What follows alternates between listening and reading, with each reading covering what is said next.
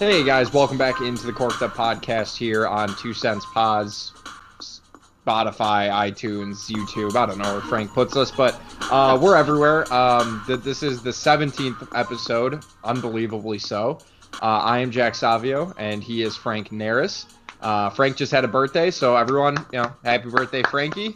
Thank you. Happy birthday. Um, so yeah, we uh, we got some stuff to talk about, Frank. Uh, we are already into the football season, sort of, kind of, maybe. Um, preseason week one, technically, even though I guess it's technically week two with the Hall of Fame game and everything, Right. um, has come and gone. So uh, Frank and I are going to share our thoughts about week one in general, um, but specifically, of course, the Bears. We'll do a little bit of that in the second half of today's show. Um, and then we do want to get into our Bears breakdown, of course, per usual. Uh, this week we're talking special teams. Uh, so that includes kicking situation, which I know a lot of people have been asking us to, t- to cover, Frank. Uh, punter, long snapper, kick returner, and punt returner as well. Um, and then we're going to continue with the top five favorite players. This week we are starting the NFC East with the Cowboys and the Eagles. Uh, so we'll get into that in the second half to close out the show.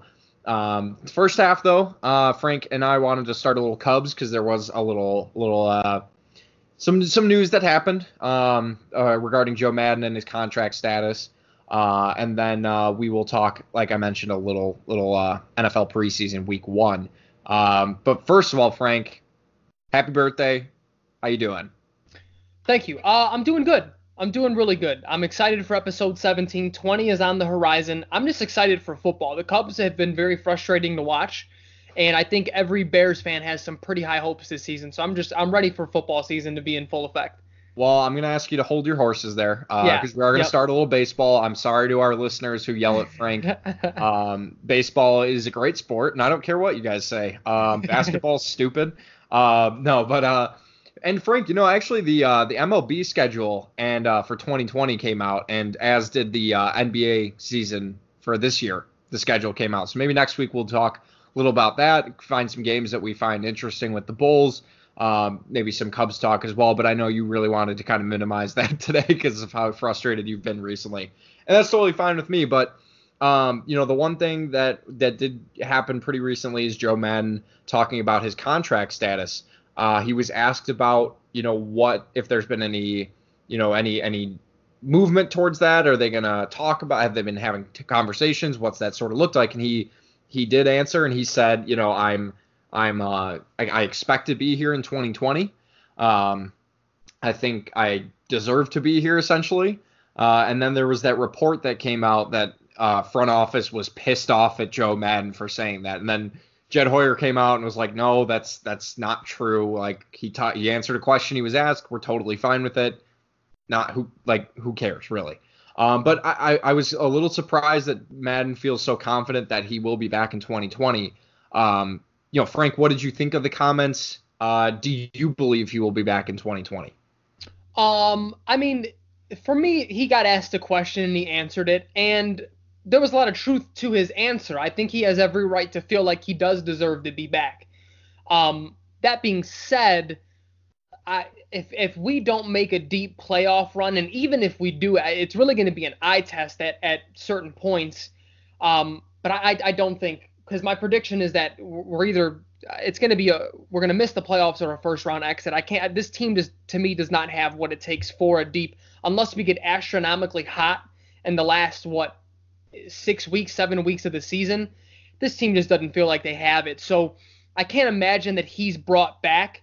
Um, when you when you think about the I don't want to call them complaints, but just reports that came out before the season where players kind of went to him and said, "Hey, we get you like to you know plug and play us places, but we would like to know more in advance." And like things have been a little bit more nitpicky on him. Um, and when you hear that initial report that the Cubs front office is pissed off that he made those comments, to me they're they're looking for reasons I think to get rid of him. Uh, if another World Series happens, great. That's just going to be tougher for them to get rid of him, but something's up, and I, I think there's some sort of disconnect, whether it's from a philosophical standpoint or maybe they just feel like Joe has run his course with this roster and they need some fresh blood in there. But I, I can't imagine if I had to put a percentage to it, I think it's a 10% chance that he comes back for 2020. Yeah, I think that's a really, uh, really, you know, smart in-depth take um, regarding his status, and I, I, I agree with it. And I think a large part of it it might just be it might be better for both parties to move on. Um, yeah. I think even if he does get this team to a World Series and they do somehow win, you know, pull it out and win against uh, an Astros team that is just unbelievably good right now and just got even better with Zack Greinke, or they beat the Yankees who are just it doesn't matter what injuries come up that it doesn't stop them from from winning. Um, you know, or, or they beat the Indians again and who's who just come out taking a life of their own right now and have, and have gone on that streak that you just kind of mentioned. Um, forget the AL for a second. I mean, even in the NL, I, I can't see them getting past the Dodgers with Clayton Kershaw kind of pitching back to form right now after you know a few years of injuries, and he's he looks amazing again. Yeah. Um, Walker Buehler, they have Ryu pitching really well. Um, you know, even in the NL East, it's the Braves are just a much better team right now. Um, now that's not to say that the Cubs can't get hot. I think the talent is there, uh, but the rotation makes me nervous. I mean, yeah. right now you almost have to look at it as your top three guys going into a playoff series would be Kyle Hendricks, um, Jose Quintana, and Yu Darvish because those three have pitched the best out of Cole Hamels and Jon Lester. But does that really inspire a whole lot of confidence? I no. mean, Hendricks I would trust to maybe be like a two or a three in a in a playoff series. But as your ace, I just that that wouldn't inspire a lot of a lot of hope for me.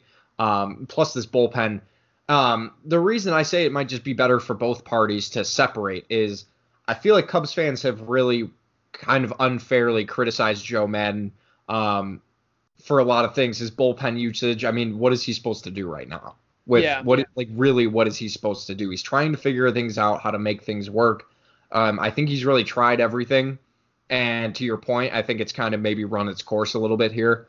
Um, and I think for Cubs fans, it would maybe it would be good to kind of take a step away and kind of be able to appreciate some of the things that he did for this team.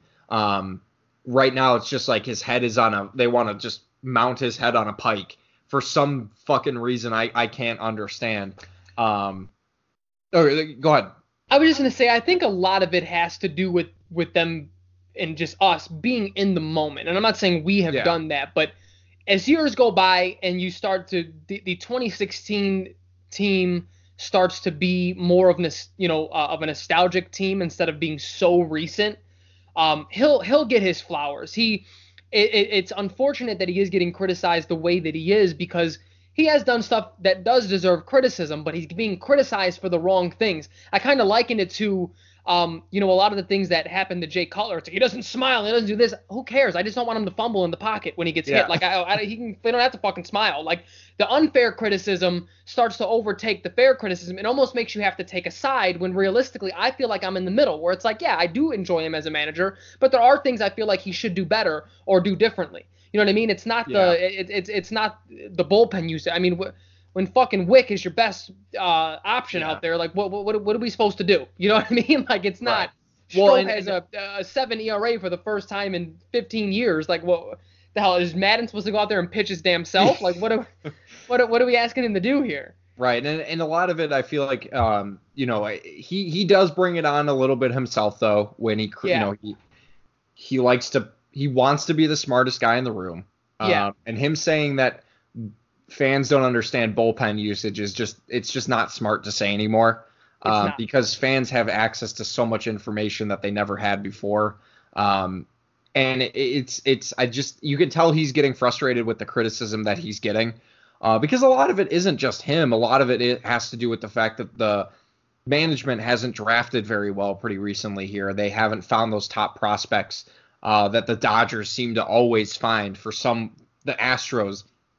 Yordan Alvarez coming up and being one of the best rookie hitters of all time, like in this in a 50 game stretch. I mean, it's just like these teams that are always competitive, same as the Cubs, and yet they still manage to find and develop these guys who just seem, seem to come out of nowhere. Um, we thought the Cubs may have been about that when you know w- when we were making those when Robel Garcia came up and was hitting a lot of home runs, we're like, oh, you know, this is what it's like to be the Cardinals. David Bote has kind of tapered off a, a good amount since then. Uh, Robel Garcia's back in AAA, so it's like maybe we are a little jumped the gun a little bit about Yeah. saying that the Cubs were kind of on the Cardinals level in terms of player development. Um, all those years that they they were so good. Um, and then I think the last point that I want to make is just I, I think you know the the trend in baseball is to go cheaper when it comes to managers because teams don't really value those high price managers. Um, so I think in that sense it makes the it makes sense for the Cubs to kind of pull back and be like, all right, we, we want to you know we don't want to pay as as much we don't want to make Joe Maddon the, the highest paid manager, which is what he would be if they they signed him. Right. Um, but the last, the very, very last thing is Cubs fans who are dying for Joe Girardi to be the the manager for the Cubs. let it go. He's not a right. He's not the right fit for this team. If he was, I think the Cubs would have made their move for him by now. Um, he's been a free agent for a while. yeah. Um, I just, I, I don't see it. I, I don't think it would be a good fit. Um, other than that, I, I think I, I do agree with you, Frank. It's a very low percentage chance that Joe Maddon's back. Agreed. Agreed. And I- think once the season's over, what however it ends, we'll probably have a podcast. I wouldn't say dedicated because it's going to be football season at that point, but it will have a heavy dosage of Cubs talking about not just this season, but seasons past, things that have gone wrong, how we feel like they should move forward. Um, but analyzing where Joe Maddon is, I think we said all we can say to this point, and and, and I, you know, um, I'm definitely ready to, to to move on to some NFL stuff here. Yeah, for sure. Um, you know, if you guys think that Joe Maddon will be back next year, if you don't think he will be back, of course, let us know on Twitter at Jack underscore Savio five, at Frankie G Lyrical, at Two Cents Pods, and of course at Corked Up Podcast on Twitter. Um, as Frank mentioned, we are going to go ahead and move forward uh, to the NFL preseason week one. Uh, Frank had some thoughts on some teams and some players. Um, I did as well. Uh, we have had some uh, some news with uh, Melvin Gordon, um, with Dak Prescott's contract situation, with Ezekiel Elliott, and all this good stuff as well. So, um, and uh, Frank, I think um, we should definitely probably talk about Antonio Brown, Mr. Big Chest. Oh yeah, Um, yeah, he's on the docket as well. Losing his mind. Uh, but first, Frank, I want to get your thoughts from the games. We'll start with the games, and we'll kind of move on to the drama after that. Yeah, yeah. One thing that I want to really implement moving forward, we didn't get a chance because we just didn't have the podcast started uh, in, in, a timely fashion to do so. But I want to talk about just like my favorite prospects in college that are going to be drafted. Um, and I said that to say that Sam Darnold, I, I was absolutely in love with him coming out of college. I, I just thought he could make every single throw. I thought he was the best quarterback out of that draft. Um, you know, Baker obviously did a lot to show you that he's, you know, maybe should have been the person that I felt that way about, but I certainly wasn't down on Baker. I just thought Darnold was a notch above him as a prospect. And um, he looks good, man. He actually looks good tonight, too. They're playing uh, again. Well, I, I, I saw a little bit of it. He looked good from what I saw. I'm not sure if they took him out after the series, but he has the ability this year. You know, say what you will about Gase. I'm not high on him in the way he manages people, but that offensive system, I think he's going to be very efficient and put up big numbers this year, at least fantasy wise. Um, I looked around the league. I saw uh, surprisingly impressed with Daniel Jones. Um, Yeah. Even even with his combine numbers, you saw his combine numbers and it showed that he was a good athlete. But just on film, it still didn't feel that way. It felt to me like the numbers were like a DK Metcalf type of thing. It's like, yeah, you have this straight line speed, but there's no like athleticism to it. It's just, you know what I mean? Like Yeah. combine, uh, workout warrior type of thing. But man, he looked good. I, I can't imagine Eli starts more than three weeks. I, I just can't. Daniel Jones is a better quarterback. I'm comfortable saying that. Um, so that was something I definitely took heed to. Um, I was actually really excited with the, the game that James Washington had. Uh, I think he has the ability to really claim that wide receiver two spot after Juju Smith Schuster. Yeah. Um, I liked him coming out of college as well. Yeah, he's I someone did. we've talked about on the show as well. Um, Yeah, yeah. You know, I think that's one of the questions you asked me going into training camp was who could potentially rise up to that second spot, and and that was both of the guys we that was the guy that we both said had the best shot. Um, Yeah, yeah. Was James Washington? And, and he might be one of those guys though. When you hear how well he's doing in training camp, it's kind of up and down. He just may be a game day type of dude. You know what I mean? Yeah. Where it's like maybe in practice it's not the best, the combine numbers aren't the best, but when it's time to play, he just has this it factor. Well, you, You know, know? who, a, a a player not not even you know not the same position at all, but a player who was who was like that, and and you know a lot of Bears players and coaches have talked about this, and including Charles Tillman. Um, he talked about Lance Briggs being a guy like that, like who just Yeah. practiced horribly, but when he got in the game, he was like just a different guy. And I think, and you know, I, as much as I hate to say it, and, and he really wasn't a good quarterback, but there was just something to it. Was Tim Tebow, where he was just a horrible practice guy, but in the game, it was just like he was just got in that groove. It's a little more serious. He doesn't have to, you know, plan anything out. He can kind of just go and play football. And I think there are those guys like that. So yeah, I, I, I totally agree with what you're saying. last two things, well, last couple things I should say that I really, uh, you know, was impressed with. Um, Kyler Murray looked good. He looked very comfortable in that offense. He didn't have to make too many difficult throws, but I won't hold that against him. It's week one of the preseason, but I mean, he looked very accurate. Um, arm strength looks solid. That's not one of his, you know, huge strengths, but accuracy was definitely on point. He was hitting receivers right out of their breaks. I mean, just looked very comfortable. It looked like he had a rapport with these guys, uh, which is encouraging if you're high on Kyler Murray. Um, I liked what I saw out of Royce Freeman. I really think he can take that job from from from Philip Lindsay this year in that backfield in Denver. I'm excited to to keep track of that because he's had a chance to really make an impression on this new coaching staff with Lindsay being out most of the mini camps uh, with injury.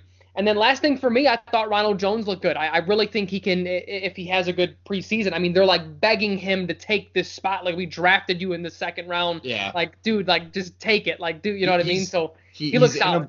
Yeah, he's in a better system. Bruce Arians just knows how to run an offense just as long as he can stay healthy. I'm talking about Bruce Arians, of course, and stay on the sidelines. Um, I Right, think that right. offense will be in when will be in good shape, and that depends on Jameis Winston as well. Um, kind of going, I'll, I'll kind of work backwards a little bit here. Um, I really think that the team that is most likely to make a Bears-like jump um, is the Broncos. From they, they could be that team that kind of improve plays much better than they did last year. Um, Joe Flacco is a is a better quarterback than what they've had previously. Um, Yeah. pretty much since Peyton Manning left. Um, I think Philip Lindsay's a good piece, but um, you know I, I do agree that Royce Freeman does look a little bit more natural in that position. Um, they have that defense. I think I like Vic Fangio as a defensive coordinator. I'm curious to Same. see how he is as a head coach. Um, I mean, D- Denver intrigues me for sure. Um, kind of still going back a little bit farther, uh, Daniel Jones. Uh, yeah, I don't really see how Eli Manning starts more than two games, to be honest with you, if any games at all. Um, uh, Giants fans are probably going to be calling for it. Uh, If I mean, it's going to be much like what happened with the Bears, where we're like, why the fuck is Mike Glennon starting? Like, who? Why do we need to see Mike Glennon? right. um, you know, give us Mitch. I, I just can't really see. I just can't see that happening. I can't see Daniel Jones. He looked incredible. I know it's preseason week one, and we got to pump the brakes because he is going against, um, you know, the the second string, the third string, all those guys. But with that being said, I I don't really understand how you can make the argument that Eli is a better starting quarterback at this time. I just that that argument doesn't really work for me. Uh, I love Eli. Don't get me wrong, but it's just he just doesn't have it anymore, and he's you know I, I think it's time to move on. Um, and then the last point that you had made was Sam Darnold. Um, Frank, I love any red-haired quarterback. Um, but when he was at USC in the Rose Bowl and he went off for like the 500 yards and five, Yeah. I'm like this kid is going to be incredible. Um, and I think he was kind of judged a little unfairly last year um, because of the lack of talent. He he almost reminded me of of the of a similar like you know Jared Goff, Mitch Trubisky type situation where it's like the year one they don't have anything to work with. Get Right. him some weapons, kind of figure it out. And I think that's kind of what they've done. Um, Le'Veon Bell, obviously, that's a huge upgrade from from Chris Ivory and you know everything that they've had in the past. Um, so I think that'll be a good complementary. And I do like their receivers. I like Robbie Anderson. I do too. Um, I like Quincy Enunwa. He's he's going to be good. He's got to stay healthy. Quincy has to stay healthy, Yeah. he can play. Yeah, exactly. And they do have, and I mean that defense. We've, you know, it's an up and coming defense as well.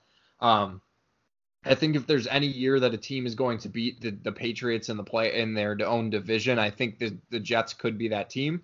Um, we'll see how Adam Adam Gase handles uh, being a head coach because he is just he's an insane person. He's I mean, I, you see that video of him He's doing killed the, people. the, the small the the Yeah. salt the smelling salts before the game. What the fuck was that? what? He's, No, I- dude, he he's on cocaine. That's He what that is. Yeah, I mean, he's in the right place for it. that's you true. know, with uh, with Broadway Joe running Yeah. that team as well. So, not saying anything there, but uh, no, I like Darnold. Um, I think he can. It's it's tough to say because I, I I thought Baker was the number one QB.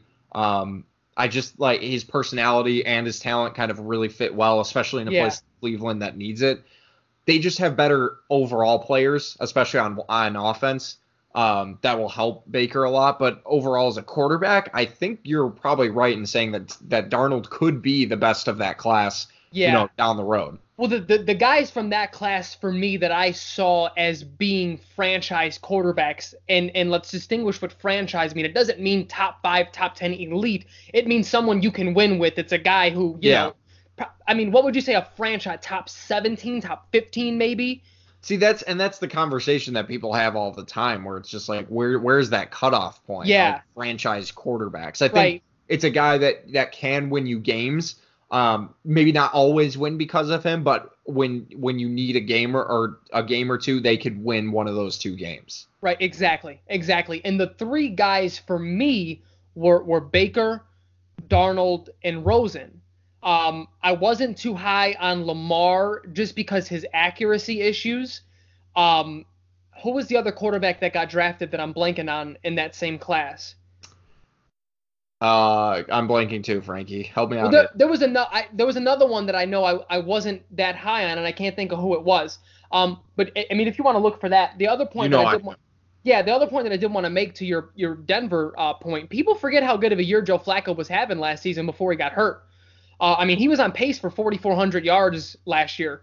Uh, I believe it was a back injury that he had before that. So it's like he was playing very, very well, completing 60, 61.2% of his passes. Like he looked good with Yeah. John Brown being his number one receiver. Like he, he looked really, really good. So I think if he can stay healthy with Denver, that gives them a chance to really let Drew Lock sit for a while because I think he definitely he's such a, such a raw prospect. He needs to sit for at least Josh a year. Allen. Sorry to cut Josh. Allen was the other one, yes.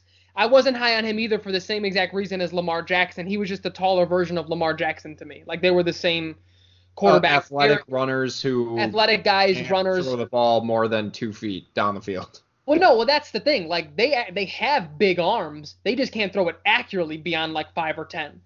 And, and even then, it's it's you know like you I, I almost trust their deep ball more than I trust their intermediate or short passes because they're just gonna air it out as far as they can. You know what I mean? And like right. at that point you're just you're hoping someone can get under the ball like zay jones can get under it for josh allen um but yeah i'm i'm, I'm excited for football man uh, uh, outside of the points that i made did you did you notice anything or, or anything Yeah. across the league Yeah, I I, uh, I noted that um, that uh, the Redskins might be in some real trouble with with Dwayne Haskins. Uh, he had a really bad first game. he uh, did Did not. I was high on him. impressive. Yeah. I mean, again, it, it's week one. It's the preseason. Right. It's it's not the end of the world, but when your num when your first round quarterback is coming out looking poorly against second stringers and third stringers, that's not very good. Like yeah you don't want to get too high when Da- let's say Daniel Jones looked as good as he did, but and you don't want to get as low on Dwayne Haskins just because it's one game, but yeah, he struggled a lot, Frankie. Uh, not, yeah. not, not looking I too know. good. Um, yeah, I, I- I think we kind of covered pretty much the the big stories from from week one. There was, I mean, it was just nice having football back on TV. it was I mean, and, and I liked I liked the way that they did it too, where it was like, oh, Thursday they have a couple games, Friday they have a couple games, Saturday, you know, like you could kind of Yeah. space it out a little bit, so that was kind of nice. Uh, um, Frank, there were some weird storylines happening uh, since since our last uh, Corked Up podcast episode, specifically with. Um, I, I I don't know if you want to start with Antonio Brown. let's do of- it it's the oldest I mean, story I- i, think where it's else- fair to where else can you start? Um, so he goes into the cryogenic chamber uh, that a ton of people use, especially in sports, obviously. Uh, but he doesn't wear the right foot protection, and his feet get frostbitten. He's got blisters all over him, and then that you're like, man, like what a weirdo! Like, why is he doing that? Um, and then you find out the weirdest story is that he's uh, he's going crazy because he can't wear the helmet he wants to wear yeah uh, you know, he was he had a he had a hearing with the NFL. He's like, I want to wear my helmet. They're like, no, you can't because it's older if it's older than 10 years, it's not safe enough to use. Right. Uh, he didn't. He stopped showing up to practice. Um, was t- telling people he might retire. Um, Frank, what did you think about this whole Antonio Brown saga, and, and like, how, what do you think the outcome is going to be? Um, well, the first part was um, with with the feet. For me, it was like it was either it, it was negligence somewhere. It was either on him or on the people who let him in without and, from what I've read, all you literally need to have is just a regular pair of socks on. It's, you don't need any sort of like super protection because um, it's the actual platform that your foot goes on that needs to be, you know, separated because yeah. of the degree uh, or, or, the temperature that it gets in there. Um, so that part was like, okay, that's weird, but whatever. But then with the helmet stuff, I mean, he's just being a complete diva. Yeah. Because and I thought that immediately, but then when I saw a report come out that he had a choice of 15 other newer model helmets and like four of which that were almost the exact replica of the one that he had and I'm like, dude, come on, man. Like what what are we really doing here, dude? Like it's it's not that big of a deal. You know, and it's like you have other older players who are just like, yeah, we had to do it too. Sucks. I love my helmet, but it is what it is. Like Brady said that. Um, another player came out and said, and it was just like Antonio, man, like I get it, you love all the attention that you can get, but like where the Raiders are right now as a franchise, like they don't they they need you to be hyping them up as a franchise, not being a super distraction in the headlines. Like you should be the ones you you should be Derek Rose saying like, yeah, they're saying that the super teams are uh us and the Patriots right now. Like hype up your team, just get into Raiders mode and let's go. Like we come on, dude. Like it's it's it's just a little too much for me. What what was your take on everything? Yeah, I mean, uh, well, what's interesting is that you know you're you're kind of you're you're like trying to delve into his mindset, and you're like, what is going like? But then you also remember, oh, wait a minute, aren't the Raiders on Hard Knocks this year? Right. And you're like. God damn, is it really just for hard knocks? Like, of course, you, you know he's not going to retire over this. It's just, that's not going to happen. Um, but god damn, it's like you, you look at the Raiders and you're just like, they have gotten in their way so much since hiring Jon Gruden. I mean, the first trading Khalil Mack, that's just that's an that that enough should have gotten them fired. To be honest with you. Um, and then saying like week four, like we don't have a pass rush, and that's what yeah, we like we, we really need to get that pass rush going. yeah, you think so? um, it's just for for him the the helmet issue. I get it. Maybe he has OCD. You know, maybe he's just like I need to wear this helmet. Um, right you know, it's possible, but you're right. He, he did have other opportunity. He did have other helmets that were presented to him. Like, okay, this is fine. I can wear this. Whatever. Let's move on. My favorite was the. Um, he made a comment where he's like, "Oh, this is bullshit. Like QBs get to do whatever they want. Look at Rodgers. Look at Brady." And then they, the Raiders staff, literally sent him pictures of Rodgers wearing the new helmet, of Brady wearing the new helmet, and he's just like, "Yeah, whatever." He's just he's just like yeah. It's like, dude, it's just it's so it's so obnoxious. It's just like, I mean, Steelers fans have to be like jumping for joy, which is just really sad. It's like he reminds me of T.O., where it's like no fan base really wants to claim him as their own, even though he was one of the best receivers of all time.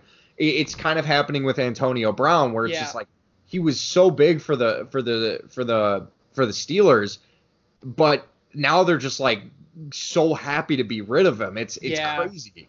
Um, it's just such a weird story. I, I just very I, weird. We need to get out of the off season and get into the season. Once once we do, I think all this this nonsense will stop.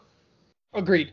Agreed. Um, I know we uh the other off-season story that we wanted to talk about. Well, one of them, um, and I wanted to, to move on to the Melvin Gordon situation because I think it's it's a much different conversation than the Dak Prescott one. Yeah. Um, so Melvin Gordon is holding out and is prepared to sit out the full season if he needs to, if he doesn't get the money that he wants. Um, and I think there are two things wrong with this strategy. One, you're not a free agent after this season, so it's like if they don't want to pay you, are you going to sit out two years? Like, are you willing to do that and then rack up all these fines? So then you don't get paid basically for two years, and then you go into your new contract in debt. You know what I mean? Like, yeah.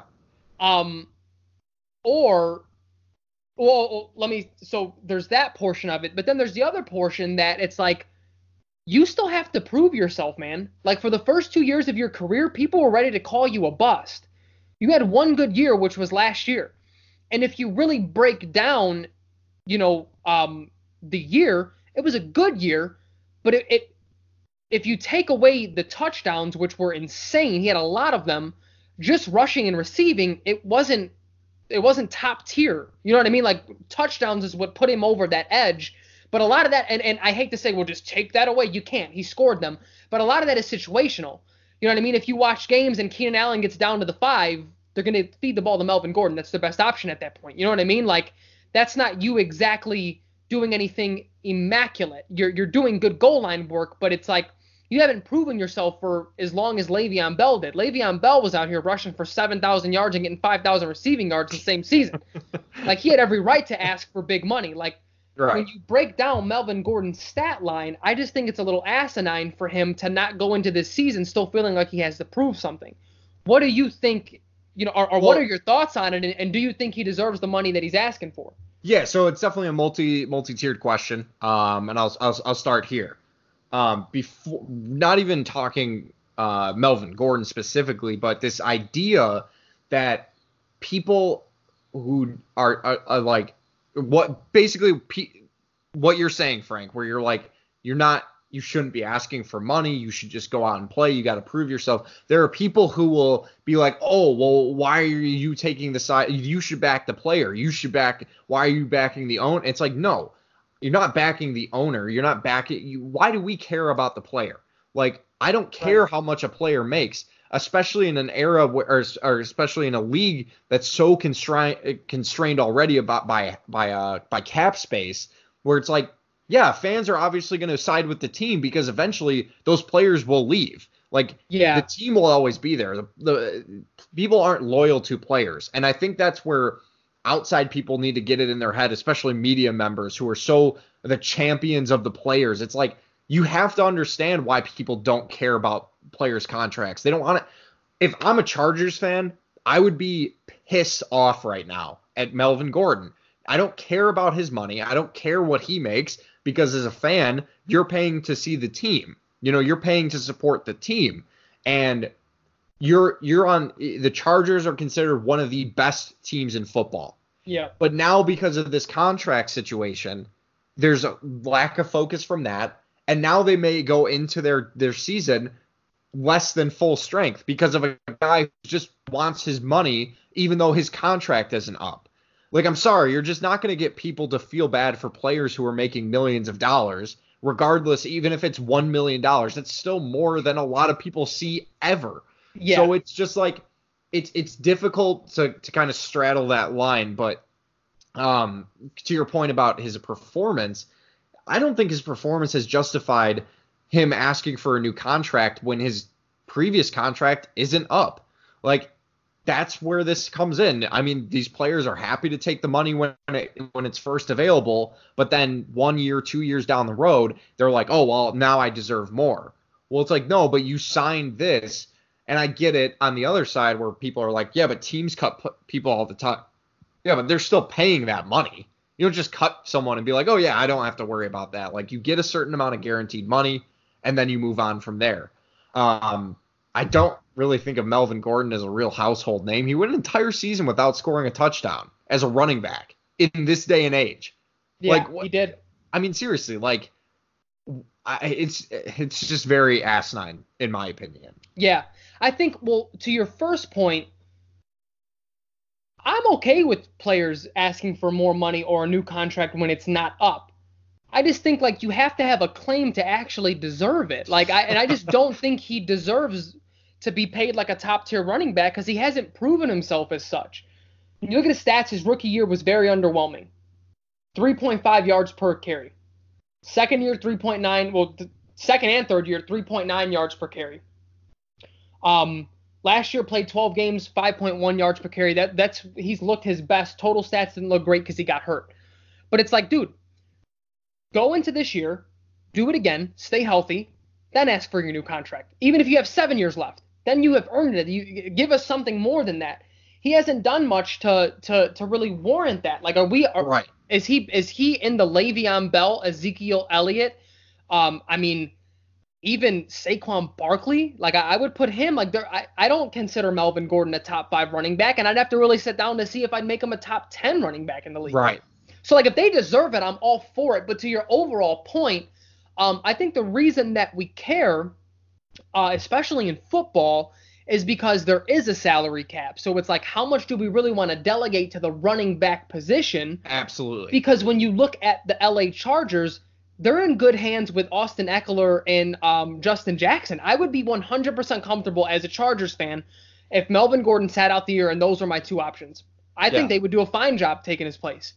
Maybe they don't give you the, the, the explosiveness individually, but together, that's a really good one-two punch. Justin Yeah. Jackson looked great um, in in his absence when he got hurt. Austin Ekeler was doing really well when he was healthy. He was kind of the two punch to Melvin's one. So it's like he just hasn't earned it to that point. You know what I mean? I'll never tell someone to not ask for. I just asked for a raise at my job. Hell, you know what I mean? Like, Right, but, but- you have to earn it though. You have to like it has to feel like you deserved it. Like I I completely understood where Le'Veon Bell was coming from. He touched the ball 500 times a year.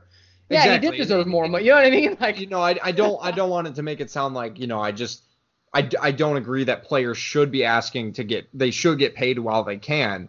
I'm just saying for people who are are like con, are just dumbfounded by guys who are like oh like who the fuck who cares right now I don't care about his like you can care but you also don't have to care if that makes Right. sense like right. I, I don't think you have to side with the player. And if you aren't siding with the player, that's not the same thing as siding with the owner. You're siding with the team. It's it's just it's very different. And I also think I also think I don't really take side. I just like if I'm I'm at the Exactly. age now and I understand that this is just a business. yeah, So when people go and hoop like Melvin Gordon, anyone has the right to ask for a raise and not give you their services if they don't feel like they're getting paid right. Cool, do your thing. I understand this is a business.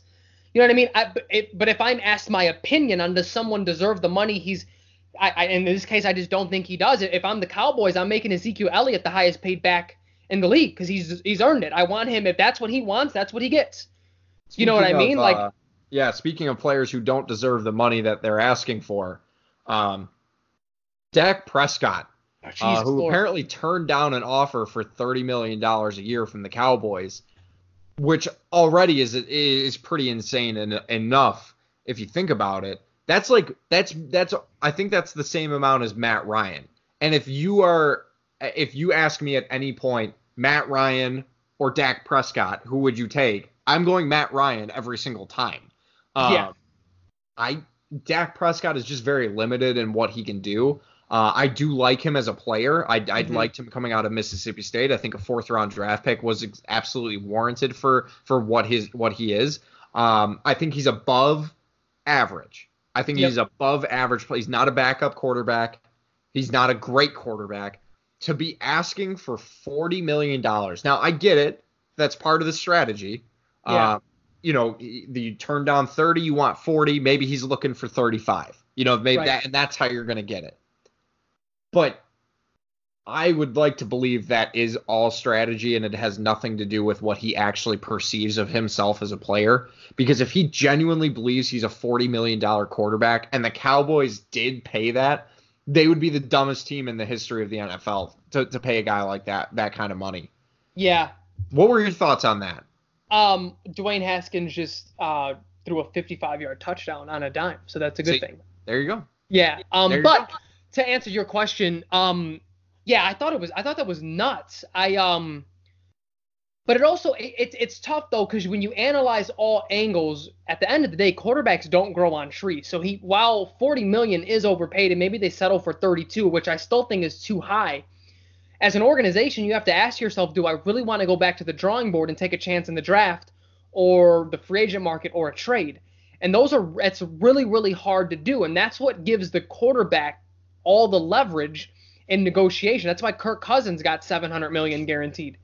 And he's he's to me in the same ilk as Dak Prescott. I don't view him I mean, maybe even a tier I would go with Dak Prescott over Kirk I would too. I would too. um, that said, you know, Dak Pre- the, the quarterback position in general, it makes it tough because guys who you're paying like that, just like we mentioned before, there, there's a salary cap here. So now you can't invest either in the defense or in his weapons. So it has to be a guy that makes people around him better. It has to be a guy that, you know, I mean, like, I, I, I hate to, to use him as an example, but Aaron Rodgers, like he did it with guys who weren't the greatest. Like he he wore he made them better. Like I, I'm I'm still I think we will see one day how good Davante Adams actually is, and it's not taking anything away from him. He can't control who his quarterback is, but I think I think Aaron Rodgers has made him and other wide receivers just look better. Like Jordy Nelson, I don't think was all that great of a wide receiver. Aaron Rodgers was just that great of a quarterback. You know what right. I mean? Right, and you kind of saw that. Now, obviously, injuries played a part in it, but you kind of see, saw that when he went to the Raiders, where he just yeah. was, not very impactful. Right, but I uh, use I use him as an example. James because, Jones.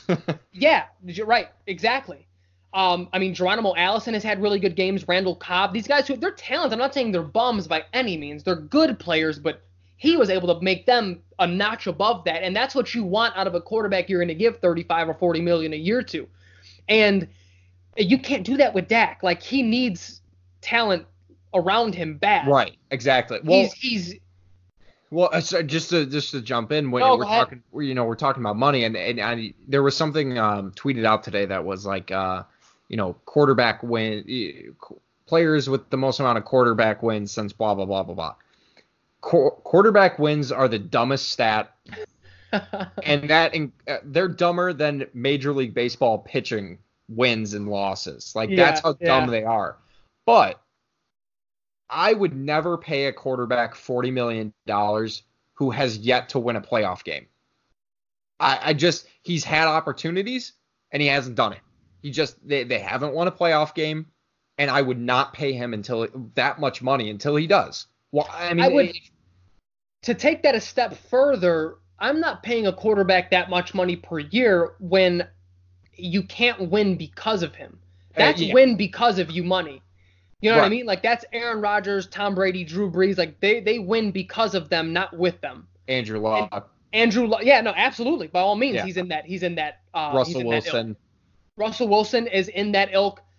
I, he may be a half notch below those guys because he's had had some rockier seasons once he's got not statistically, but like they haven't yeah. done as much winning. But he's still of that ilk. He he makes it happen. Ben Roethlisberger, they make it happen, and Dak just isn't that guy. So you know, if if I'm him, I have to. I mean, how it's very hard to look in the mirror at that point because he had he has win, he does put. Up, I mean, he, he has won, he's put up stats, so it's like for him, he, he probably feels justified, you know, and maybe does think he's a top five quarterback, but that's tough because you know, do you have enough money to pay Zeke and Amari Cooper and other, you know, other guys moving forward? I think I think um I think Michael Gallup is going to be a big part of that offense and, and get to get a solid contract in the next three or four years or whenever his rookie deal's up. And it's like, can you take average or slightly above average players and do something with them? And he's proven not. The offense looked bad until when Zeke was out. The offense looked bad until, until, Amari Cooper. Yeah, until Amari, Amari Cooper got, got there. there. Yeah. So it's like, am I am I confident that that he can you know that that that he can do that with average to above average talent around him? My answer is no. But like I said, it, it, it puts you in a weird predicament as a team because you do know he's a he's a good he's an above average to good quarterback, but it's like damn, do you do you want to take the chance and pay him all that money to see if he can take the next step, or do you want to do it all over again? You know. Well, and you also have to be careful about paying Amari Cooper. It's not just paying Dak Prescott. You also got to worry about paying him, and it's like, yep. How much of that was a flash in the pan with what he did in Dallas? Like that was insane. Games. What he did he in only, Dallas. But the thing, I, but he only had two really good games. The other ones were were very average to bad. Yeah, exactly. Like, so you got to so be careful with that. Um, but I think, uh, yeah, I think that that kind of wraps up the more generic, uh, more yeah. general uh, NFL preseason week one talk. I did, I did want to say this though, because I did want to clarify your point, because I know what you mean, and I just want to drive that home a little bit more. No, we we want all players to get paid. They they they've earned it. They've played this game, whatever game it is, football, basketball, baseball, their whole life, and they and they all have earned the right to be millionaires to play these games, right? But the angle that Jack is talking about is when we're talking about it as fans, we understand what salary cap is and we understand how that's going to affect the team moving forward. So it's not that we're or or some people are, but people like us, we're not like counting their pockets. He he can't get that time. If there was no salary cap, dude, Dak, by all means, get 50 million. Yeah, year. yeah, exactly, exactly. You know what I mean? But when you you have to look at it from the Cowboys standpoint, you know, it's kind of like when you look back, and this is a random example, like but when Jayson Werth got all that money uh, the, the the fans. Where, where did he leave before he went? Was it Philadelphia? He left. Yeah, yeah, yeah, yeah. He left Philly, and they were like, "Hey, we love you, man. Do we're not going to pay you that. Do, do your thing. You know, go go ahead and Right. get your money." You know, I mean, you helped us win a World Series, and they were happy for him. But they they because they understood that there's no salary cap there. You can throw around money like it's monopoly. It's all it's all guaranteed. But here it's a little bit tougher because of that salary cap. You know, Right. and that makes it like It's- to, to, it's harder because you you're it's it's a it's the most amount of players in any of the organized sports. exactly. And you also have to use your money wisely. And if you invest in a guy you don't feel is has earned it, Melvin Gordon, if you're investing all that money in him, you're concerned about the future of the team and then your ability to invest in other pieces. And it, it's just people look at I just feel like people think it's so simple um, when it comes to players' contracts, and it never is. People do care about what people get paid, but they also care about their team. You know what I mean? So I don't know, Frank. We'll we'll see how these contract negotiations go. I'm curious to see how they play out. Um, but other than that, I think uh, we're gonna take a quick break. Uh, when we come back, we're going to talk about uh, what Frank and I learned from the Bears preseason one, week one. You probably were thinking, you guys didn't talk about the Bears at all. What's up with that? Uh, so we'll do a little bit of that, and then uh, we'll we'll get into the uh, into the Bears breakdown with the special teams, and then we will close today up with the Cowboys, ironically, and the uh, Eagles' top five pla favorite players. Uh, we'll be right back on Corked Up Podcast, episode number 17, with Jack Savio and Frank Naris.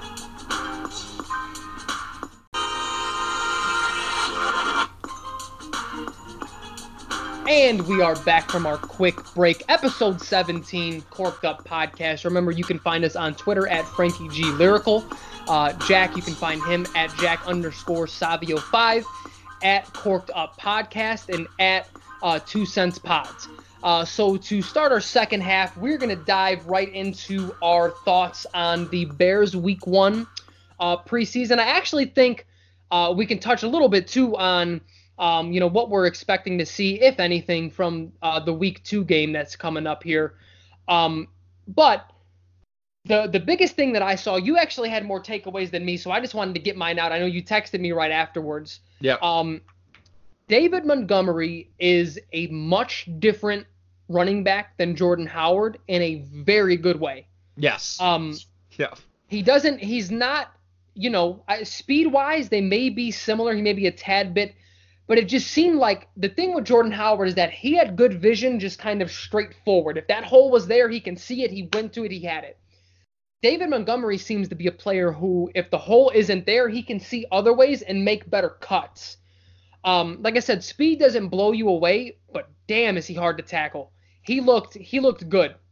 That's Um, the yeah. That's that's. I'm just gonna interject real quick. Yeah, yeah. Um, that was the that was number one thing for me when it came to David Montgomery was, um, yeah, he may be a similar profile to Jordan Howard, uh, but the difference is that when Jordan Howard would get touched on his ankle, he, Yeah. he goes down. Like he never broke tackles, and that was one of the more frustrating things about him is that he'd have daylight in front of him, but he just needs to get past one guy, and he just couldn't do it ever. Um, whereas David Montgomery, I mean, you see it in practice going up against the number one defense. I get it's practice, but still you're going up against some of the best players in the league, and he's breaking tackles left and right. It takes four guys to, to bring him down. Um, and you saw that in the first game, uh, especially on that touchdown run where he just looked like he knew what he was doing, which I think is number one. yeah. Um, I, I texted you three things that I had and I had noted from I, I had learned from the preseason game, and, and number two was that how important he was going to be to this team. Yeah. Whether that's stat wise, I don't know. I don't know. Just based off of usage, there's only one football. People are expected to get stats, so I'm curious to see how that works. yeah. Regardless of stats, though, he's going to be an important part to this team, and that was one of the things I learned. Was there anything else you learned besides David Montgomery? Um, it was also out of the backfield. Um, Mike Davis looks like a starting running back, man. Like Yes. I, we have a Yeah. really good backfield. Yeah. We just do. He he he's a different profile than um David Montgomery, but his vision seems to be the same. He's just he's he's quicker. He's a little bit more explosive. Um, I'm very curious to see what we do with all the weapons that we have. I I, I really really am. Like you said, stat wise, it may disappoint some fantasy owners. and maybe one of those things where to be safe, maybe Mitch is the only guy to have because he's going to be the one getting the ball to these guys. You know what I mean? Um, but yeah, that that was that was really my my biggest. Oh no, no, I did have one more takeaway that I forgot, and I think that this is the one that I texted to you. Um, Chuck Pagano is going to be aggressive. He's Yeah. going to be aggressive, and I'm here for it. The one thing that I said, and people for whatever for whatever reason, people don't think I'm objective, and I don't understand that. Um, I think back to when like Jimmy Butler got traded, and everyone's like, "Oh, boo hoo," and I'm like, I didn't like him, and I'm glad he got traded. Maybe we could have got more, but like, they're like, "You're just saying that because you're mad," and I'm like, okay, like, okay, I'll be mad. And then it was the same thing with um, Vic Fangio. Everyone's like, oh, like he's gone, your defense is gonna suck, and I was like, well, we, may, but the talent there. I'm not saying Vic didn't do a good job, but it's like I think talent-wise, you, Mel Tucker could have had this as a top ten defense, but.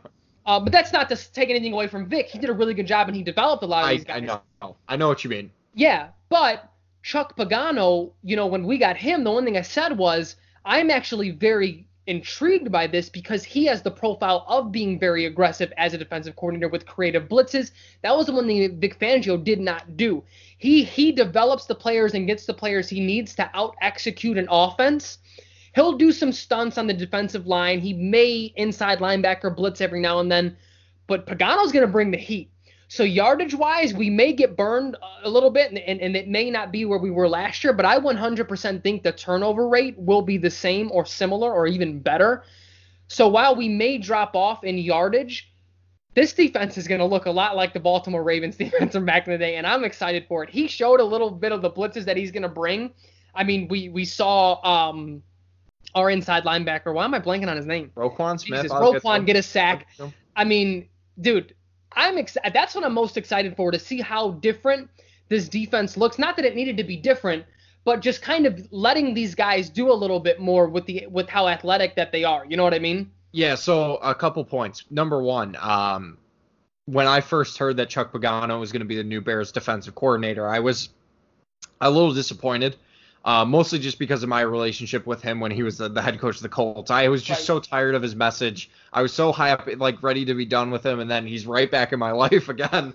um, but I, I think as defensive coordinator, he fits much better. Um, I hope the Bears don't start falling into this hole where they're just revolving defensive coordinators because everyone's like, oh my God, I need Chuck Pagano to be my defensive coach. I think Yeah. if he doesn't have to develop players uh, like he did in Indianapolis, and he could just like and he could just call plays, I think he's Mhm. much better at that than he is at developing guys. Um, there were a ton of time, a ton of Colts players that just just stagnated and didn't develop into the players that they could have been under his leadership. And and a lot of that is drafting, but you know he had say in that too as the head Right. coach.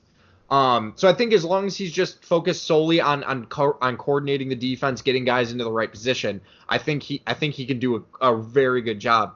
And it's funny the the second thing I wanted to bring up regarding Pagano was that when we were talking before the game, we were kind of talking, um, you know, what do we what do we expect to learn from week one, and a lot of it was, uh, you and I were both saying essentially nothing because we didn't think that we'd we we thought we'd see a very vanilla defense, of it, but man, Chuck Pagano's like, uh, uh no, I want to try some shit out. now. yeah, yeah. Um, and uh, that kind of leads me into what I was most interested by, what I learned the most, and what I'm very excited about is how goddamn good Roquan Smith is going to be this year. He is going I, like if he is not an All-Pro linebacker, um, if he stays healthy, as you know, as long as he stays healthy all 16 games, Right. he is going to like if he wasn't an All-Pro, I'd be stunned. I would be stunned if he's not a top tier linebacker by the end of this year. Like he has it all, man. I mean, you saw him stuff and run. You saw him with the with the you know the the chase down of the quarterback. Um, he's got ball skills as well. He's just an all around guy. And I've heard, I, I it's- obviously it's a little early, but people comparing him already to Brian Urlacher, and it's just like, Jesus Christ! If they found another Brian Urlacher, it just I'll take that- it. I'm here for it. I'm here. I'm absolutely here for it. So that that was kind of the big things. Um, and then the joking was the joking one I sent you was that Chase Daniels sucks. Um, but that was more for laughs than yeah, anything. yeah. People are gonna take that 11 for 13, and, and like Mitch has one bad game this year. And it's like just throw Chase in there, man. Mitch blows, so that's gonna be used against us uh, all year. Yeah. Um, actually, another thing that that um, I did notice as well, Deon Bush has developed nice. He he he may give Ha Ha Clinton Dix a run for his money uh, uh, uh, on the opposite safety position as uh, as Eddie Jackson. That was something that I did see. You've kind of seen him over the last couple of years, and he looks solid. Well, he was one of those guys that that uh, at the end of um what was that the 27 2016 20 draft I think seven. 2017 I can't remember now. I think it was 2017. I It believe was that one of was the whole drafts fourth where round just- where they got a yeah, bunch of Yeah, they just drafted. They're just like, yeah. I want this defensive back, this defensive Yeah. back, this one, and this, and you're just like, okay, whatever, just. But um, he's the he's one of those guys who seems to have made it and kind of been able to develop, and that's such a big re- part of it. Like, you can't just expect players to be who they're going to be right away. Yep. People take time to develop, and man, if they could develop him into a into a very solid safety and as maybe a third guy, um, they're they're in really good position. And, and again, it's it's all about depth with this league. Um, the last thing I wanted to say, and and this is going to turn some heads, hopefully in the right way. Um, it- it's a comparison that I, I, haven't seen a lot of people make, and I'm a little I, I'm just curious to see what what your thoughts are. Um, you know, the, obviously Ryan Pace's history is with the Saints, but this team kind of reminds me a lot of those early day Patriots, um, where they have just a dominating defense, Mhm. a quarterback who is still developing. Um, you know, Tom Brady. They, they, you can't tell me they knew that what Tom Brady was going to be. I just, I don't buy that. right.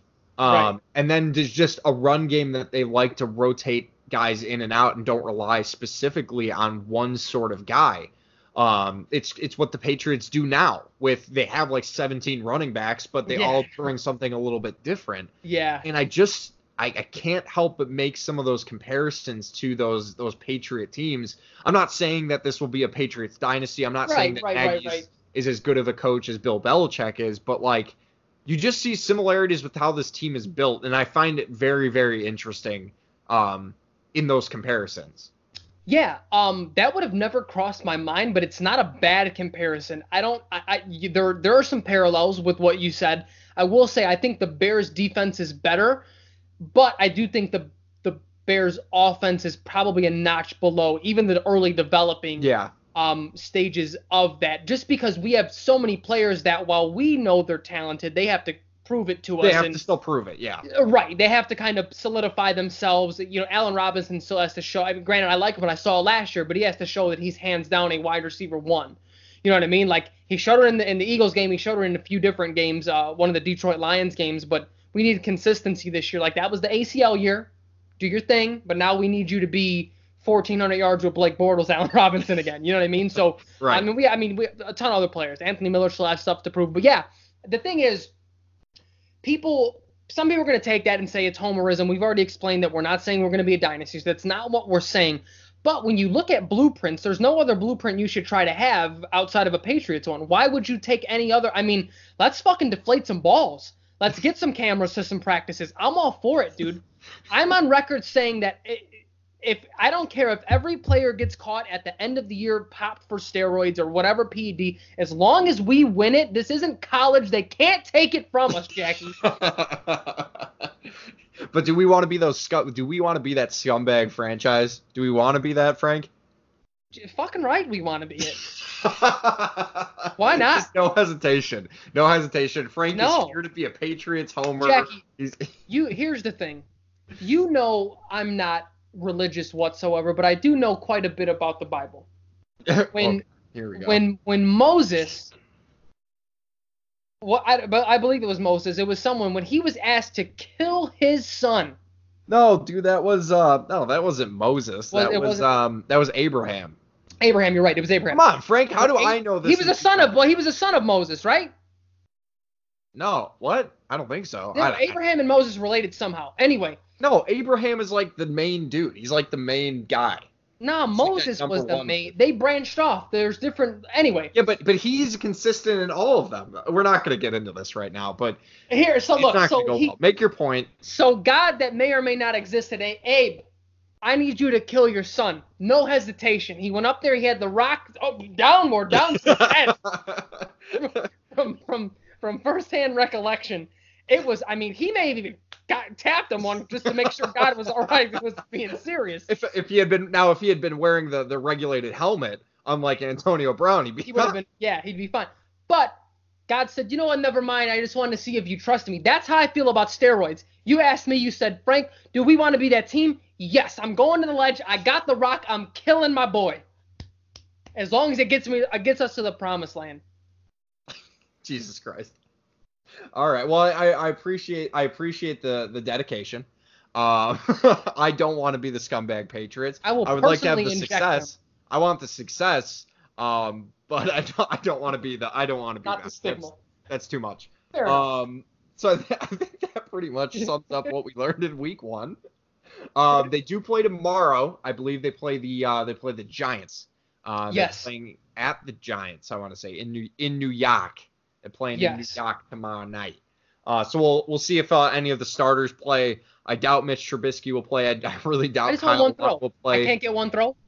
No, I don't think you're getting a throw. I got to be honest with you. Um, I don't think Kyle Long will play after trying to kill his teammates with a helmet. Um, you know, I, I, I'm, I'm, I don't really know what to expect from this second game. Um, we'll see a lot of backups, which will be nice. Uh, Yeah. kind of get to see what else, what, what else we have. Um, the last, the very, very, very, very, very last thing before we move on to the Bears breakdown. Um, you know, during the week, Emmanuel Hall got cut before official cuts were supposed to be made. Um, Yeah. You know, what do you think about that? I thought that was very interesting. Um, I was it was certainly interesting. It surprised me because while I wasn't all that high on him, like it seemed other people were, because other people were very high on him, I was like, okay, maybe he does have a chance. That said, wide receiver is just a tough position to make on this team. I mean, we we have a really really good and deep core. Um, so I wasn't surprised that he was cut. I was surprised at the timing in which he got cut. I think it pretty much um I think it pretty much confirms solidifies the fact that they will be looking to carry five tight ends.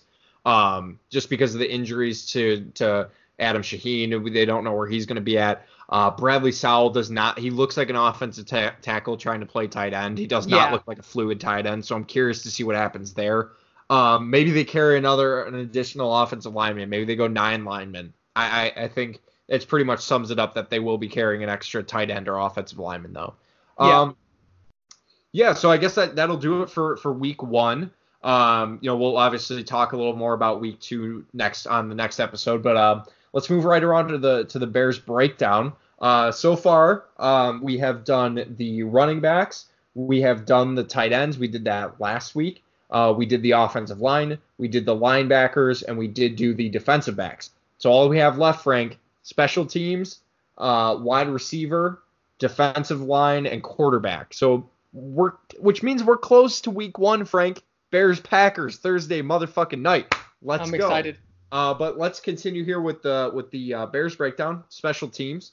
Um, so I, I did do the projected 53 man roster. This was a few weeks ago, um, but I still feel confident in it.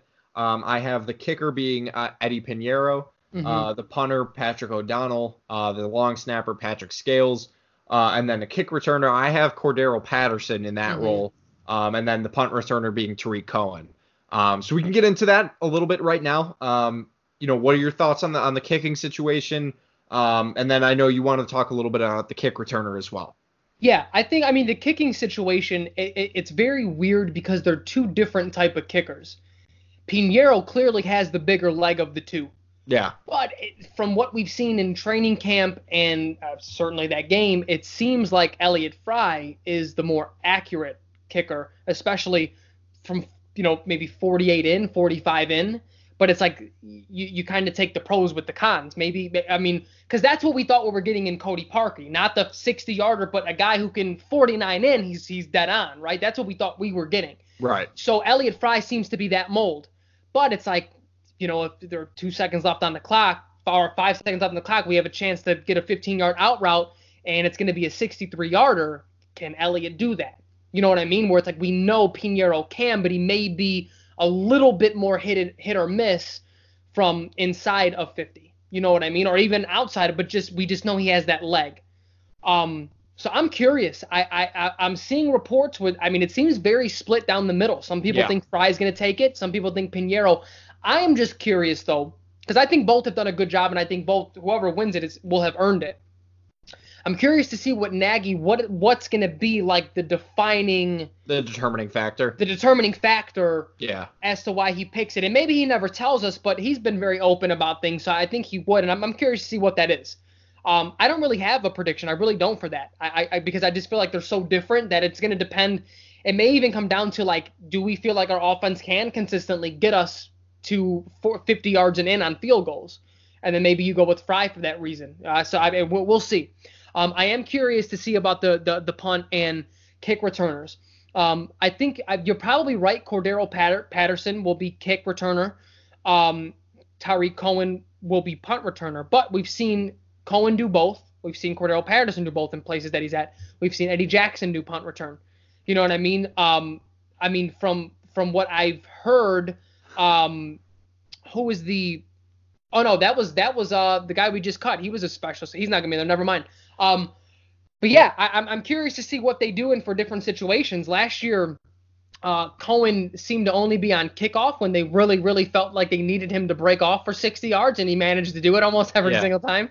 Um, so yeah, I'm curious to see how that is. I, I, I, I joked off air, but it was only really a semi joke. I can see it being a point where it's like let's rock paper scissors before the game to see who gets what duty, because like all these guys are really good at that. Like Cohen and Patterson could just, if they were just specialists, punt and kick return, like they would still add immense value to any team. Right. You know what I mean? So I'm I'm very curious um, about that. I, I have seen people, and I don't know how much of a joke it's been with the long snapper situation. Uh, I'm sure you can maybe I I've, I've kind of looked over threads and seen things, but I just assume they were joking. But it seemed like they were a little bit worried about anything. Do you have any take on on the long snapper situation? No, I don't care about the long snapper Okay, at all. okay. It literally doesn't matter. Um, Yeah. as as much as you know, Patrick Scales did deal with a leg injury, but they replaced him pretty much seamlessly, and we never heard of that story again. Right. It'll be fine. Um, I'm curious to get your thought on this. Uh, you, when I made this list, it was you know way before training camp had even started. Um, I got to be honest, after watching both kickers, I would not be surprised if the kicker for the 20 for this upcoming season isn't even on the Bears roster right now. They may be in a situation where they're looking for teams to cut kickers and then sign them through the preseason. Um, yeah. I'm I, I, like you said, I'm not sold on either one of them. I'm not sold on Piñeiro. I'm not sold on Elliott Fr- or uh, on on Fry. So if that's the case, maybe they're. I mean, they they were in the market for that guy from Baltimore, who Mhm. the who the Vikings traded a, a full fifth round pick. It was going to be a compensatory fifth round pick from the Bears. Um, and they were like, uh, no, we'll take the full The fifth guaranteed, right. from the Vikings. Yeah, why would we Right. do that? Um, so it, it's clear that they're still looking for a kicker. Um, so I'm not 100% convinced that they're not so that they're not sold on either one of these guys either. Yeah. Uh, you know, do you think that there's a chance that the Bears kicker is not on this roster? Yeah, no, there's certainly a chance. The thing that's weird is that I'm not sold, but I'm not not sold either because I have liked what I've seen as well. Yeah. But it still seems like neither one of them have really, and and it could just be because they're both mirroring each other to a degree. So maybe if only one of them was in camp, we'd be like, hey, this guy's doing great.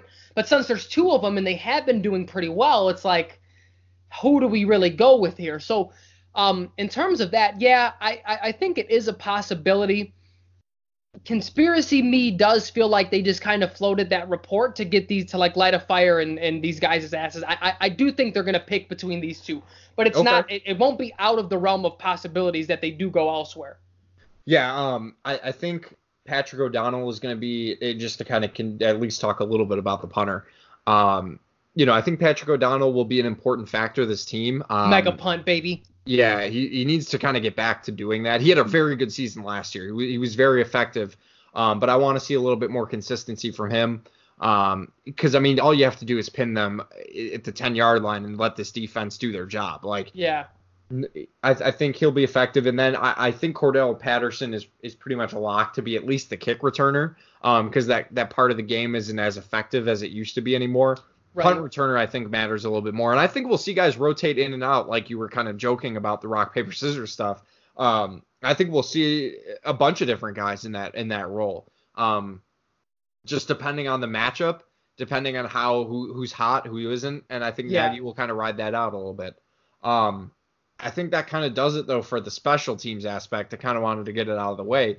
Yeah. Um, I will uh, say we- this: with all the weapons that they have, I would love to see with Dave Toub. He was very creative with a lot of stuff when he Yeah. had Johnny Knox and Devin Hester. Like, I would love to see what he can do with some of these guys. On He's he's one of those teams. guys who's always talked about being um like a head coach. So we'll, we'll see what happens. yeah, Um, ta- but uh, uh, next week we're gonna continue the Bears breakdown. Uh, we have the uh, we're lining up to do the wide receivers next week, uh, which I know is one of the deepest groups uh for the Bears, and we'll. I've been looking forward to talking about this one for a while. I think that's kind of why we pushed it off a little bit.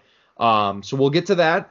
Uh, but to close out this week's edition of the Corked Up Podcast, episode 17, uh, we are going to go ahead and uh, move on with our top five favorite NFL players, starting with the NFC East. Uh, this week we got the Cowboys and the Eagles. Obviously, next week we will have the Giants and the team from Washington. Um, so let's get started, Frank. Uh, do you want to go? Do you want to start with the Cowboys and then I'll start with the Eagles? How you want to play it? um, I know yeah, you're a I'll- huge Cowboy fan. that I'm not, but uh, let's so let's let's go Cowboys. I'll start first with my number five, and then we'll we'll go back and forth from there. Okay. Awesome. So Cowboys, uh, number five for me um, is uh, re- receiver who I I'm, I don't know how he didn't dominate for longer than he than he, had a few good years really spliced together in the middle and then you know kind of tailed off. I know injuries played a part, but Dez Bryant for me was very fun to watch. Um, had all the physical tools. Reminded me his play style reminded me a lot of T.O. He doesn't have the, the longevity or the stats. I'm not comparing them resume wise, just the way they played. Um, very, very exciting player to watch. Dez Bryant, number five for me. Dez Bryant is on my list, so we will get to that a little bit later. Um, number five for me is a guy that we've actually talked about today, um, Dak Prescott. Uh, I talked a little bit about him coming out of the the draft from Mississippi State. I really did like him as a quarterback. Um, when he got drafted, I knew there was a chance he could win that job for the Cowboys, and uh, he's he's been a. very, I know I talked about him not being a, a forty million dollar quarterback, which I, I don't think he is, but he is one of my favorite Cowboys. He's just a very likable guy as well. Yeah, Um, yeah. Very good leader, makes the Cowboys at least entertaining to watch, and um, you know it doesn't make me want to vomit every time I hear him talk. Um, so yeah, Dak Prescott, number five for me, Frankie. Yeah, I he almost made my list because I do enjoy watching him play. Um, his comments about the kneeling stuff really brushed me the wrong way, and that Yeah. that that I'm not gonna I- lie because these are personal favorites. That was the one I was just like, come on, I get it, you're Jerry's dude, but like if you're Frank- gonna say that, just shut up about it. You know what I mean? I, I stand for for blue lives. Okay, Jesus Christ, Nick. I stand. I make the stand.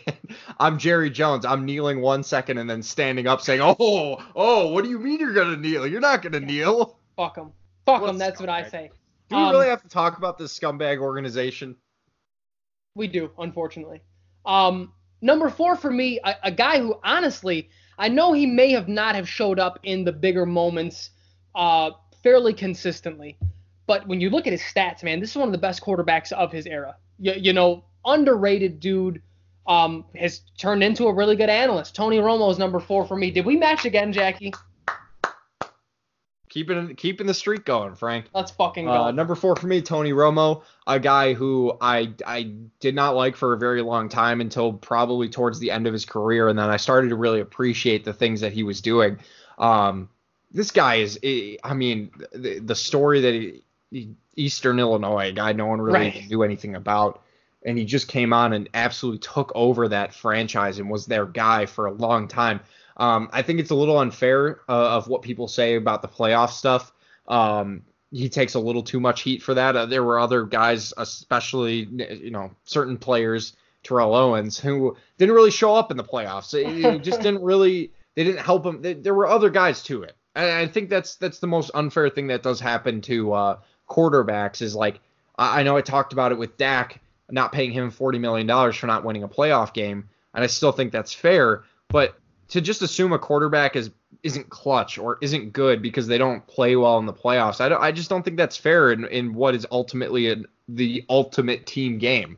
Um, Tony Romo was very good for a very long time, and I think he deserves a lot more respect. And I think I think people are giving are realizing just how good he was now that he's kind of taken a step back and entered into a wonderful career as a fucking uh, genie essentially when it comes to calling plays. It's insane. But yeah, Tony Yeah. Romo, number four for me. Absolutely. Uh, so number three for me um, was really his safety net, a guy who, when he needed to get a first down, he went to. Um, you know, one of the best tight ends of his era. I don't think he gets mentioned enough, even though I don't think he's better than these guys. But I think he's in the same ballpark as the uh, Antonio Gates, as the Tony Gonzalez. Like I said, they're better. But Jason Witten, you know, as bad as he was at Monday Night Football, he certainly was really good on the field. And um, I mean, just as sure-handed as they come. Great red zone target. Uh, I mean, route tree for a tight end. It was very, very good. Yeah. Um, you know, knew when to. He, he was really good at being on the same page with Tony Romo in terms of like, am I going to sit down on this defense? Am I going to do a dig? Am I going to do an out? You know, am I going to do a post route? And and they would even say like we would have three options for routes, and we would just both be on the same page and get it done. So like that in itself was incredible, but very fun player to watch. Jason Witten, number three. Number three for me uh, is a guy who, um, like your number five, didn't really play a whole lot for the Cowboys, but when he did, he was an absolute monster. And you know, you could say a lot of it was the offensive line. I don't really care. Uh, Demarco Murray. I mean, when he was, you kind of saw people were like, "Oh, it's just the offensive line. Let's just throw Darren McFadden back there." Yeah, how'd that work out for you? Like, Yeah. no, Demarco Murray was a very, very good fit for that offense. Um, just kind of in a perfect scenario at the perfect time. Um, you know, he had all the ability. He had the. He was able to make cuts. He was able to score a touchdown. Like he was just, he was incredible in that one season he had where he was just, he was like an angel touching the football. It was absolutely insane. Um, yeah, Demarco Murray, 100% number three for me. good choice. He just missed my list, so he did not make mine. Number two for me, um, one of the best pa- best pass rushers uh, of all time. Um, I think you used him. You may have used him for your Broncos list. I'm using him here for my Cowboys list. Uh, Demarcus Ware. Um, I mean, he really made his name in Dallas. Just a, a a freak athlete, high energy, big motor. Got to the quarterback, pressured the quarterback. I, I mean, what what more can I say about him? Demarcus Ware, number two for me. Number two for me is Demarcus Ware. I did, I saved him from the Broncos. Okay, you saved him. Okay, to okay. use him for the Cowboys list Yeah. because it's just like I when I think of Demarcus Ware, even though I obviously appreciate everything he did winning that Super Bowl or helping winning that Super Bowl for Peyton Manning, um, when you when you say Demarcus Ware, I think Cowboys. Um, he's just Oh, yeah. he was he was just fantastic. Like you said it all you needed to say, and I, I'm just gonna cut it there. Demarcus Ware, number two for me, Frankie. Uh, number one for me, man, you know, probably one of the biggest feminists around, does a lot for the community. Greg Hardy. No, I'm kidding. Uh, Jesus, Jackie. Uh, number one for me. Uh, Crack woman's skulls up the side of their head. Jesus. Uh, number one for me, uh, uh, probably the best running back in football right now. You can certainly make a case for him. Ezekiel Elliott. This dude just produces, man. Wow. I, I, I mean, I, Wow. I'm not gonna lie to you. I thought he.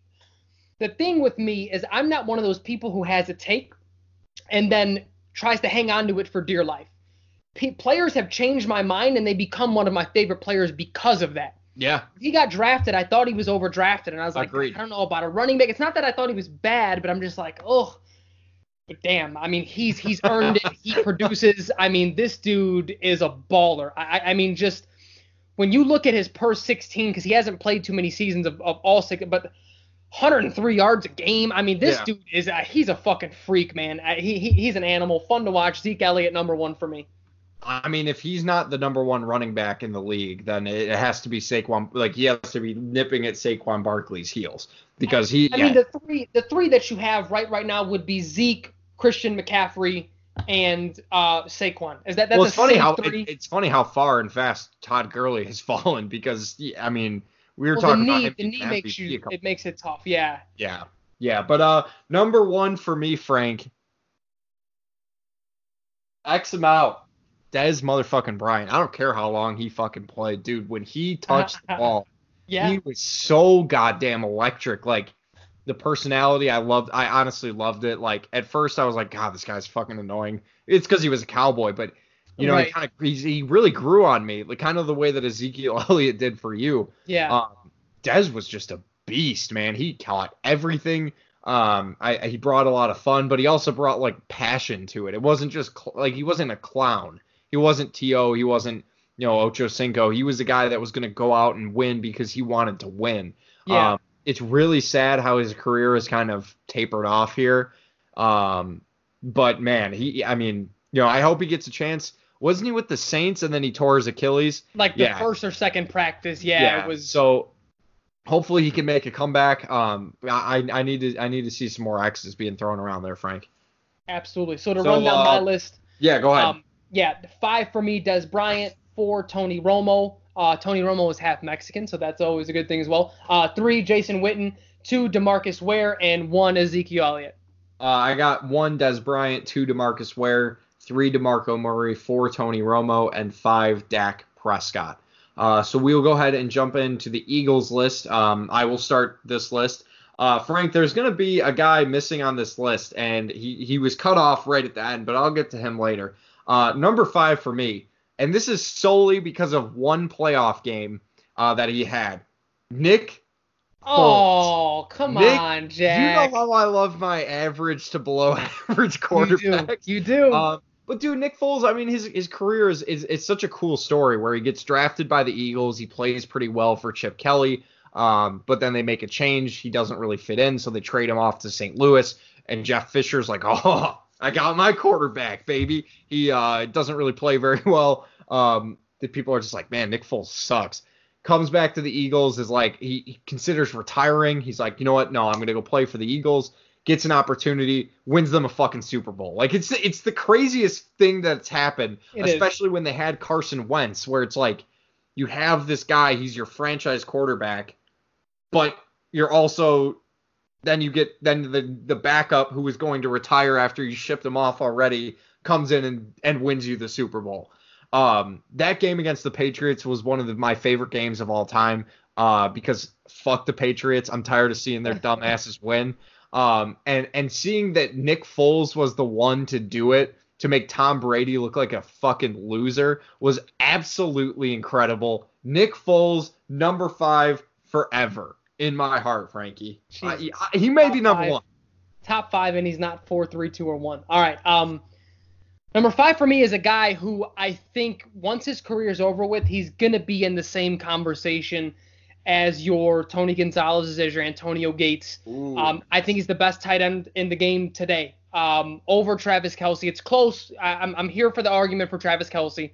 They're definitely neck and neck, but Zach Ertz for me. This dude just gets out there and dominates. I mean, yeah when you look at how talented Trey Burton is, and because Zach Ertz is so talented, and he may even do this to Dallas, Goedert as well, he delegates these guys to like a super backup role that yeah. you know what I mean? Like they can't even show how good they are, and they are good. Like Dallas Goedert, I think is a good player. I think Trey Burton is a good player, but he couldn't show that until he came to the Bears, and it's like Zach Ertz is just so damn good.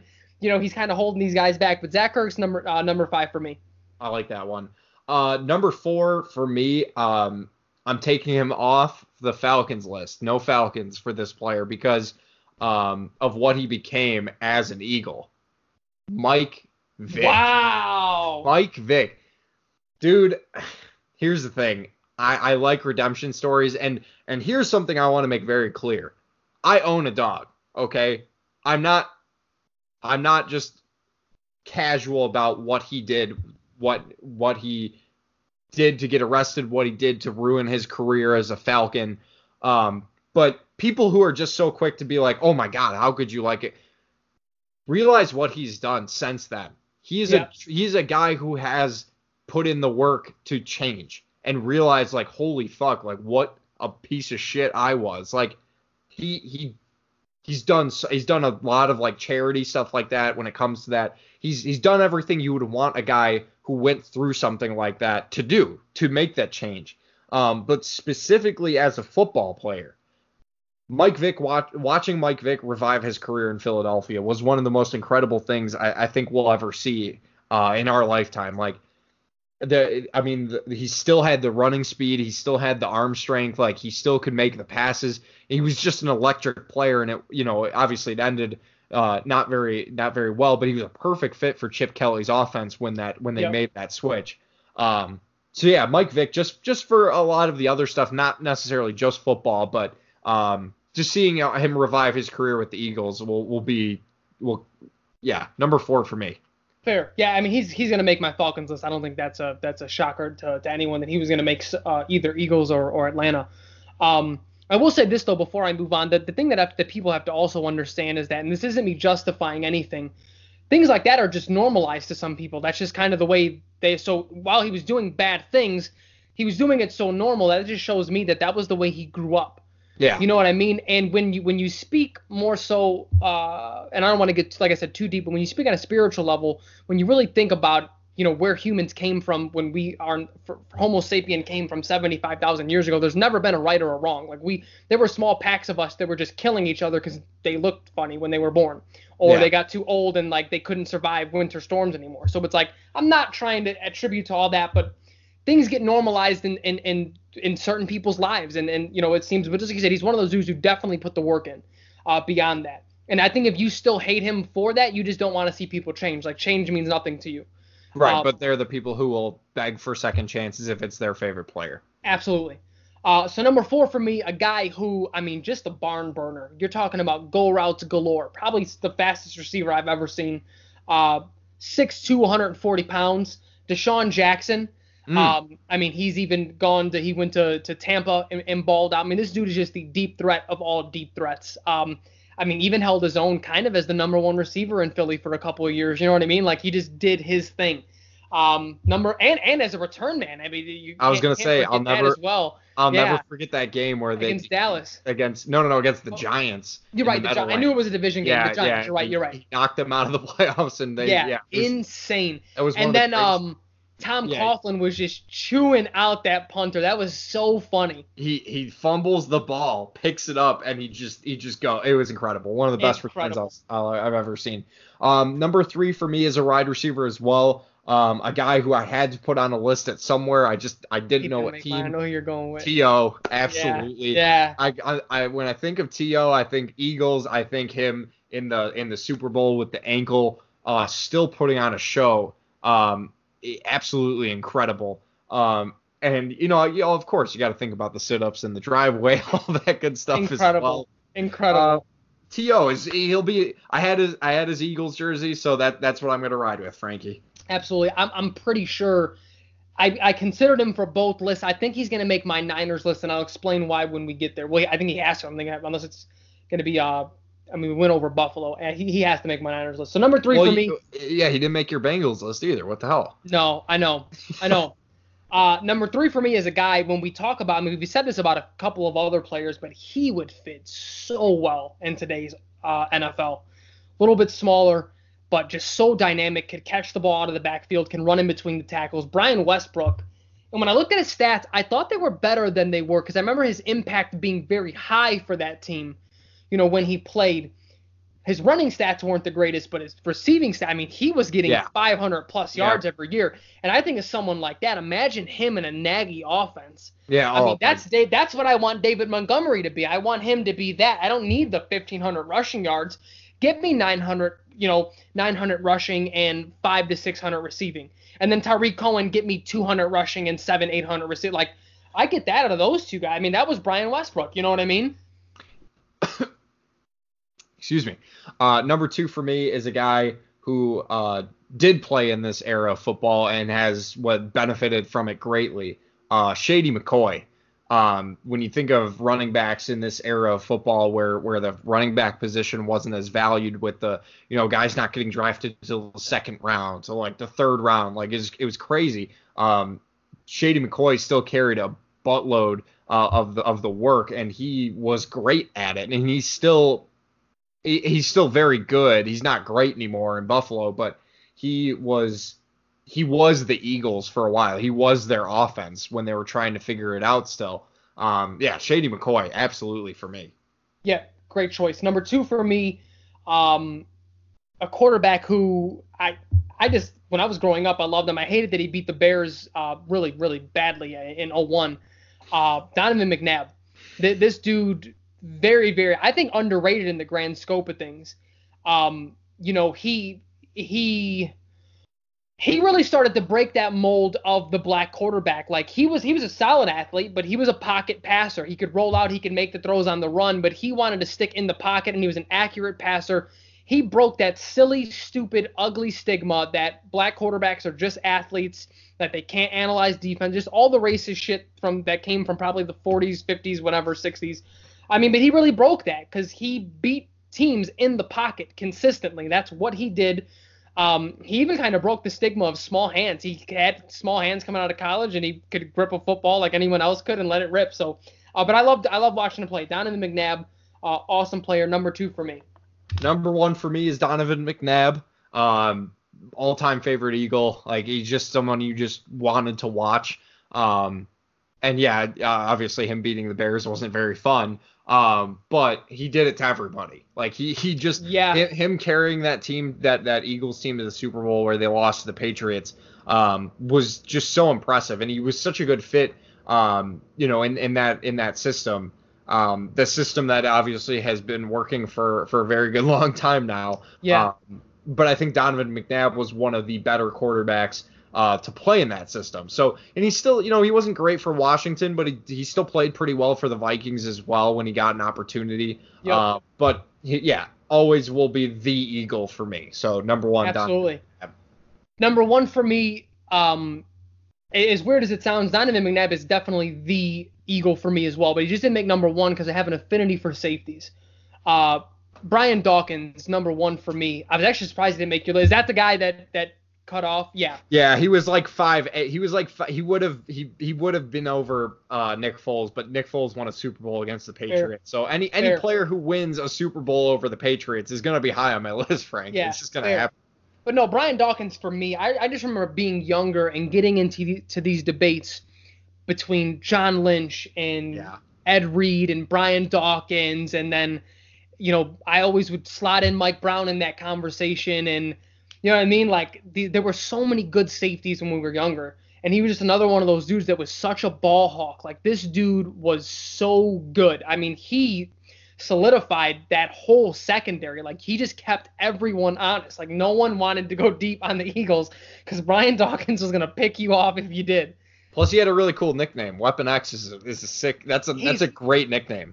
I mean, he was like, if I had to describe his play style, he was a sniper. You know what I mean? Like Yeah. he just he he did a little bit of everything and and Yeah. but like excelled in everything. It wasn't like how Matt Forte was just good at everything. He was great at everything. Brian Yeah. Dawkins was great at everything. Like he was insane. Yeah. Uh, so he he was he was number one number one on my list. Yeah. So, uh, very interesting list that we have there, Frank. Uh, Donovan McNabb, LeSean McCoy, T.O., uh, Michael Vick, and then um, and then Nick Foles for me was was my Man, top. you had three quarterbacks. Wow. Uh, I did. me- I, I, I, you, I love middling quarterbacks. What Yeah. can I say? Yeah. So Brian Brian Dawkins, Donovan McNabb, Brian Westbrook, DeSean Jackson, and Zach Ertz uh, for me. All right, awesome. Well, uh, Frank, that that pretty much wraps it up here uh, for this week's edition of the Corked Up Podcast. Uh, next week for the top five players, we will continue the NFC East with the Giants and uh, and Washington. I'm very curious about this Washington list, Frank. Um, there there haven't really been a whole lot of great players. Uh, there's one I can think of will probably be my number one, and then after that, I have no idea who will come after that. So uh, we will we will get to that next week. Um, and we will continue, of course, the Bears breakdown with the wide receivers. Uh, so look forward to that. We'll talk about the uh, the pre the, the Bears preseason two, uh, what we learned from the Giants game, um, and then we will hopefully know a little bit more about where the Cubs are after dominating the Phillies tonight. Um, Frank, go to bed happy. I love you. Happy birthday. Enjoy Thank you. yourself. And I will talk to you next week, man. Yeah. And then before we get out of here, I fucking wish I would have thought I just had a long day and wish I said this at the beginning. I do want to give a uh, happy birthday shout out to uh, Ermias Asghedom, aka uh, one of my favorite human beings ever, Nipsey Hussle, who uh, we lost this year. Uh, I'm definitely still in mourning about that. Not only one of my favorite rappers, but just a beautiful soul. If you guys made it this far, even if you never listened to his music, just listen to his interviews, listen to, to, to where his mind was, um, you know, especially in regards to his home, which was LA, Compton more specifically. Um, so yeah, happy birthday, Ermias. Um, you know, we, we everyone that was a fan of you, whether it whether it was musically or just of you as a human being, which I was both, we definitely still miss you. For sure. Frank, I am straight out of Compton. Um, just remember that. Um, but no, this is a great episode. I, I look forward to talking with you next week.